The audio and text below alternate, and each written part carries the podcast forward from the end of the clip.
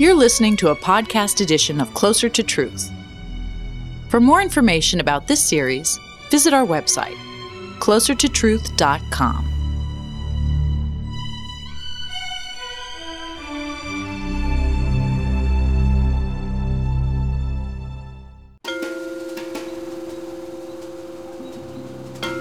My private thoughts are often about science or God. I was trained in brain science, and I never stopped wondering about God. But when I bring the two together, trying to integrate science and God, I must think carefully. The two are so different, and I fear that my hope may distort my reason. Science can deal with God in three ways: showing how God is not needed, showing how God is likely, not relating to God at all. Only one way can be best. Science and God, each in its own way, have formed my life. I'm Robert Lawrence Kuhn, and Closer to Truth is my journey.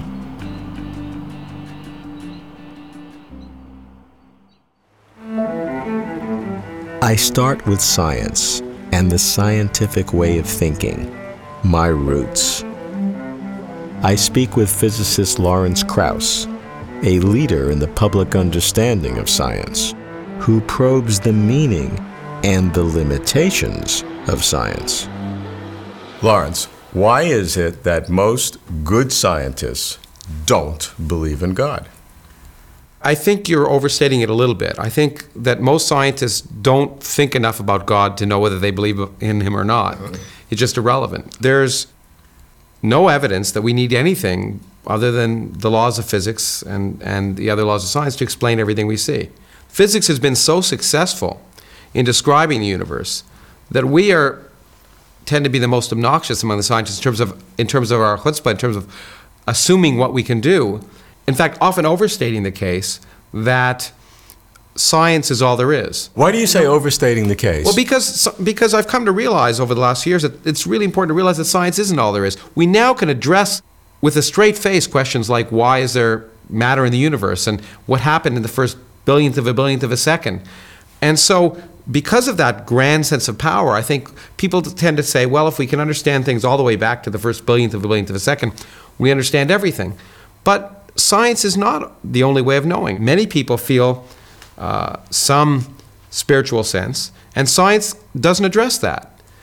Some scientists would say, because science doesn't address it, it doesn't exist. It's nonsense, you're fooling yourself. And that might be right, but if you can't test it, it isn't science. And there are lots of things you can't test. I think it is really important to recognize, as has been said, that science does not make it impossible to believe in God. It just makes it possible to not believe in God. and that's really important, because until you had science, everything was a miracle. So science takes a tremendous amount away from being miraculous. It says there's just a pedestrian cause, maybe a wonderful cause, but it's a natural cause. I was at the Vatican once and at the Pontifical Academy and lecturing to some theologians, and I said to them, and I wasn't being facetious, that they had to listen to me, but I didn't have to listen to them. Because in some sense, I think to have an honest and sensible theology, you have to be consistent with the laws of physics. Right. But I don't need to know anything about purpose or ultimate purpose of the universe to understand how it works. But is there an area beyond which science cannot go, and even in principle cannot go? Yes, of course, there is, and I would say faith in some sense. Faith being defined as that which you believe in with the absence of evidence. I'm always hesitant to make absolute statements, because as we understand more and more about the history of the universe and understand whether our universe is unique, etc., we may come to grips with questions that have traditionally been theological ones. So I can't say that at some point we won't, but it is important to realize at this point what the limits are. And I think there's been a lot of interest in the interface between science and religion, and I find that unusual, because I don't think there is much at the interface. Not much at the interface of science and religion, Lawrence? Each works its own world and has nothing to say to the other? But the relationship is not symmetrical. Theology cannot ignore science, but science can and should ignore theology. Maybe it's all a polite conspiracy. Atheistic scientists patting God on his non-existent head and quarantining believers in their ancient fantasies. Maybe it's for good reason. I need a scientist who is a believer. Count Francis Collins in the minority, a leading biologist who believes in God. What's more, he's not embarrassed to proclaim his belief. Me? I've felt embarrassed at times, so I admire Francis's courage. Now what about his ideas? We meet at the National Institutes of Health. Francis, as a famous research biologist, head of the Human Genome Project, and a believer in God, do you find that dichotomy difficult? I not only don't find it difficult, I find it incredibly harmonious. And for me, being somebody who has both a scientific worldview and a spiritual worldview makes me feel like a more whole person than I could be if I was narrowly focused on one or the other. Science is the way to investigate the natural world. I am a scientist. I believe in those tools to find the truth about how the natural world works. But I also believe in spiritual tools to find answers to questions that science can't help me with, like why am I here and is there a God? Doesn't evolution say that everything is totally random and therefore pointless? Pointless, no. Random, maybe from our perspective, because we're trapped in this linear arrow of time. But if God designed the process of evolution to create human beings in his image with whom he could have fellowship, who are we to say that that's not a clever and incredibly elegant method? Well, doesn't it indicate a kind of a wasteful use of time and energy?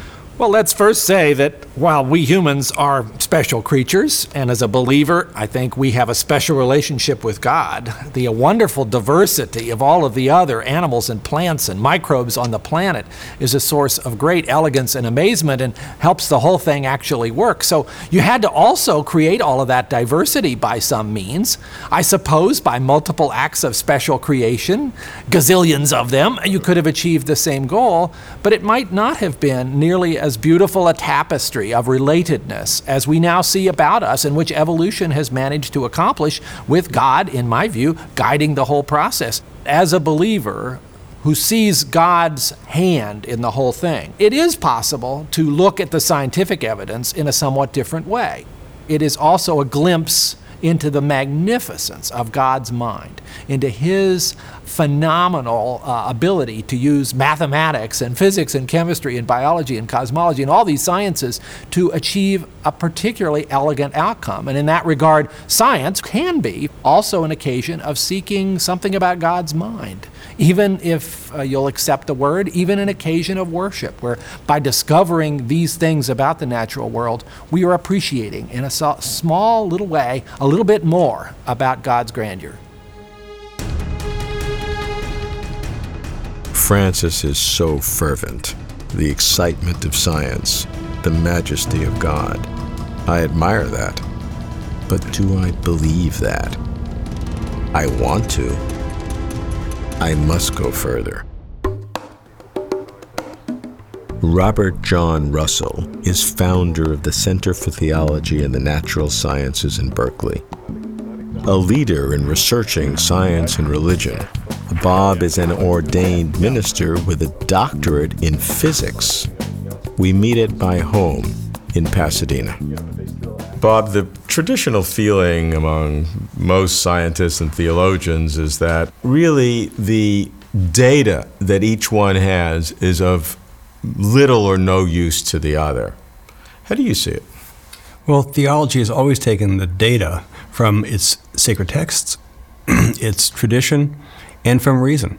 in culture and the learnings of culture. So science is part of that, and science therefore has to be part of the data or what's taken seriously by theology. So if we discover the universe has a beginning, t = 0, that's important for thinking about God as creator. Maybe that's just some kind of indication of God as creator. So therefore the data of physics must be considered by theology. Now, what does that mean? Charles Hartshorne, a process theologian, really believes God experiences the world in the present, the whole world in the present. But if, according to special relativity, there is no global present, the idea of the present makes no sense. It's anthropomorphic illusion. Then this is a challenge for Hartshorne and for all of us who think of God acting in the world.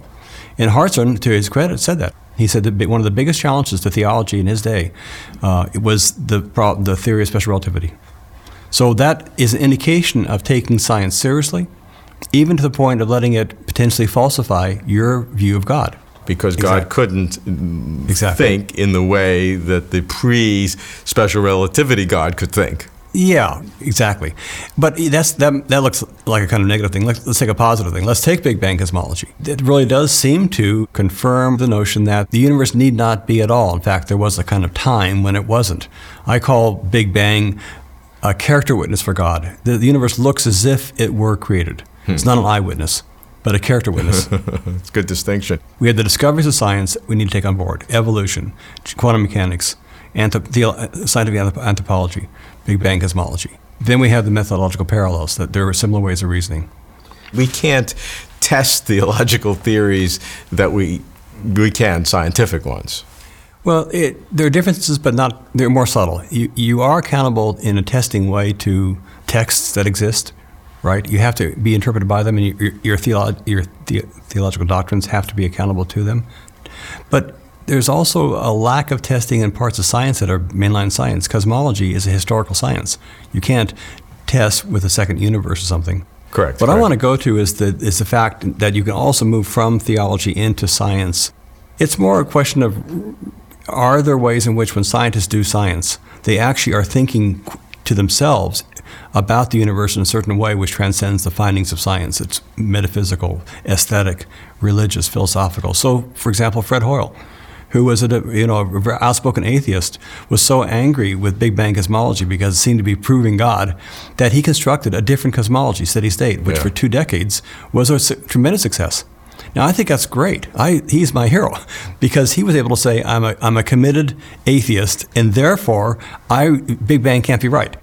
So here's an example of a kind of theological reasoning playing a role in guiding him to construct, first, a different theory of gravity from general relativity, and then second, a different model in which there was no beginning. But you don't see a complementarity between science and religion in that both the flows in each direction are the same or the same import? No.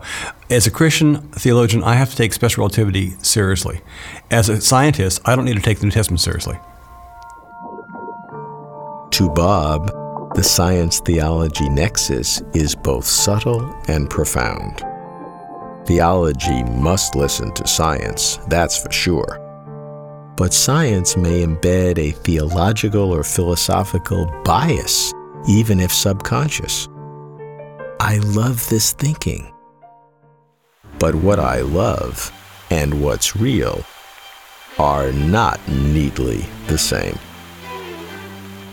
For decades, I've admired Ian Barbour, who in the 1960s developed science and religion as a field of modern inquiry.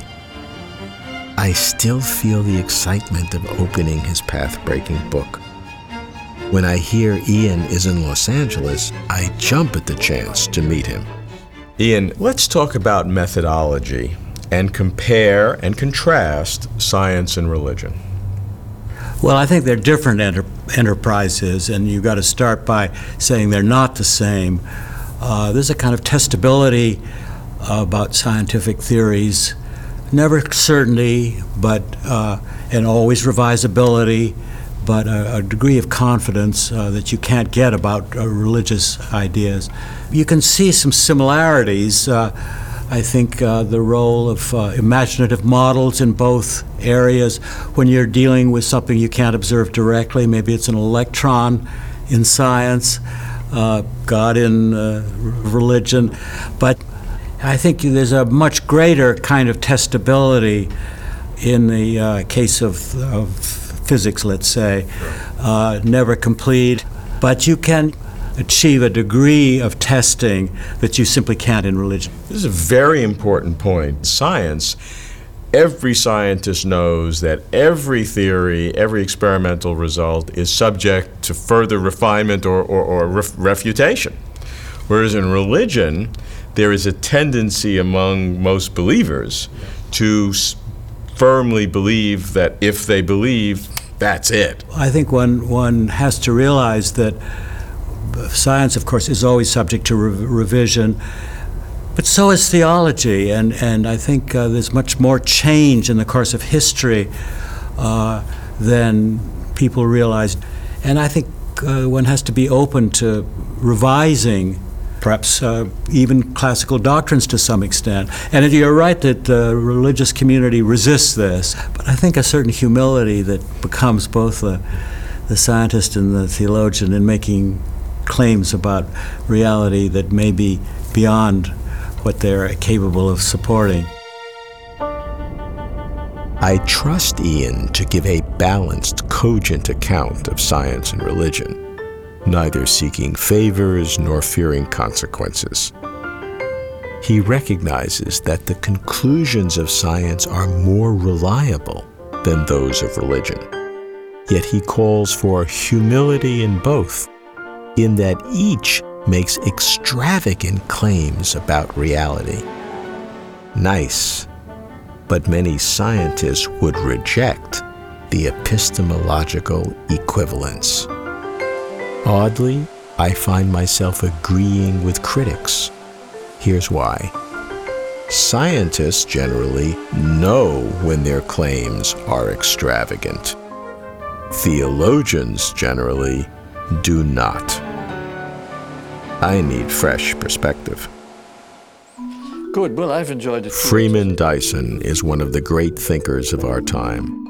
A renowned physicist and futurist, he won the Templeton Prize for progress about spiritual realities. We meet at the Institute for Advanced Study in Princeton. Freeman, what is it about science and theology that causes such passion? I think the reason it causes passion is just because both sides are arrogant, both sides have too high opinion of themselves. But both sides seem to me misguided and counterproductive. And it's unfortunate because, in fact, they represent only a minority on both sides. The vast majority of religious believers are not against evolution, and the vast majority of scientists are not against God. If you look at the real world, it's full of mysteries. That's what makes it exciting. That it's mysteries of all kinds. And every time you solve a puzzle in science, you find two more puzzles waiting to be solved. So science doesn't come to an end. You don't exhaust the truth. And I believe the same is true of religion, that it is every time you talk to any genuinely religious person, you find that it is about mysteries and not about facts. From the scientific point of view, it is clear where progress is made. But on the theology side, what do you think is our best understanding today?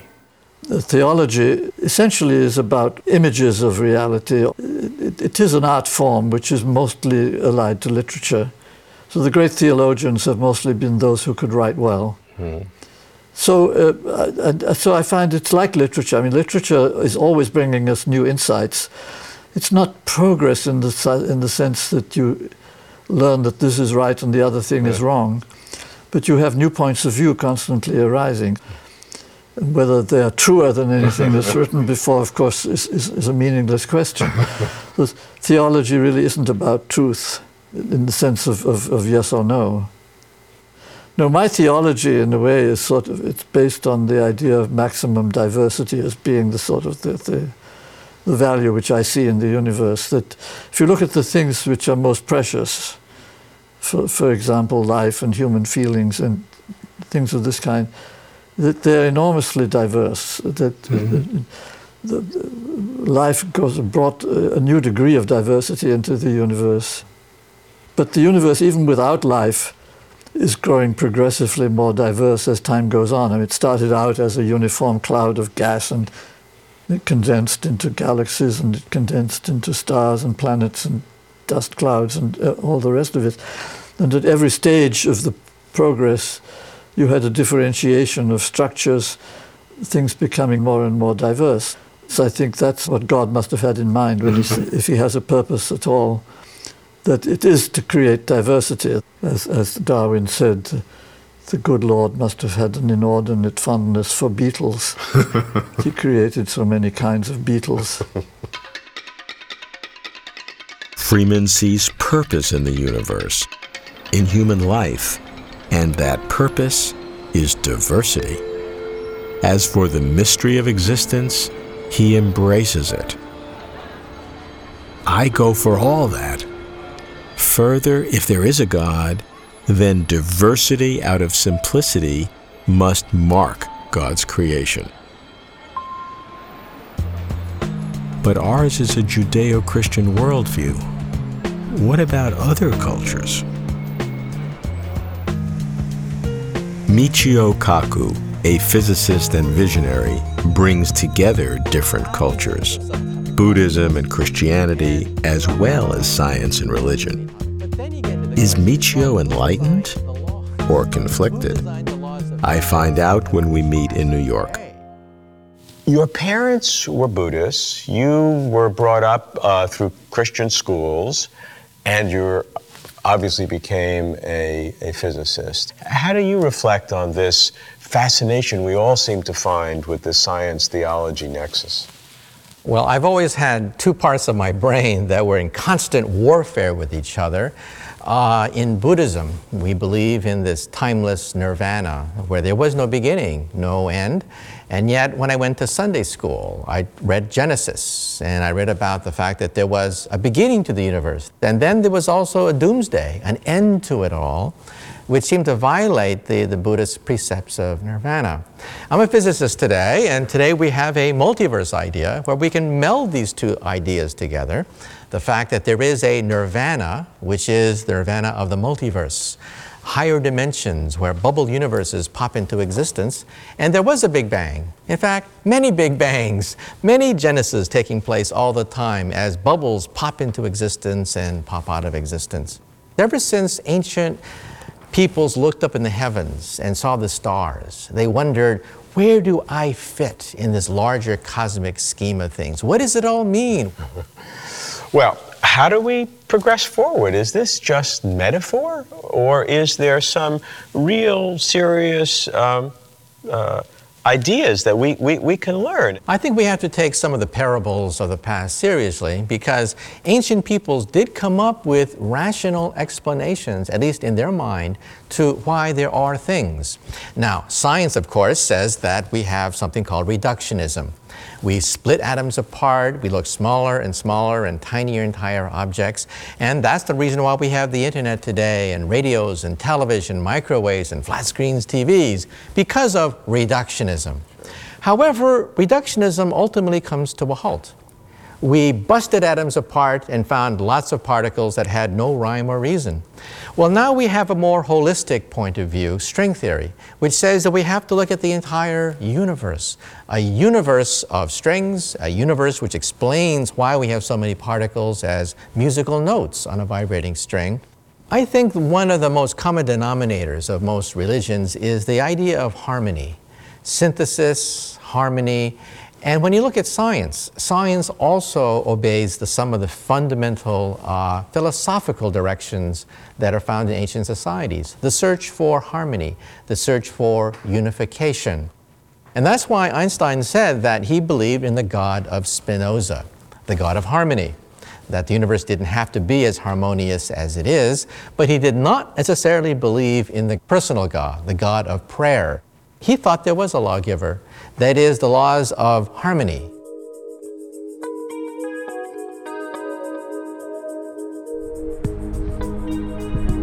Exploring science and God means probing motivation and methodology. As for motivation, It's natural to use science to reinforce prior belief. If I think God exists, science shows the glory of God's handiwork.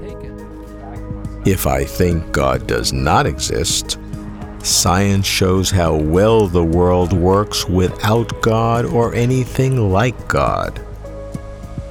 As for methodology, the scientific method, based on experiment, discovers facts about the physical world confirmable by all. The religious method, based on faith, may offer personal validation of spiritual realms, but cannot provide public verification of anything non-physical. Is this progress? Not much. Even so, just considering science and God takes us closer to truth.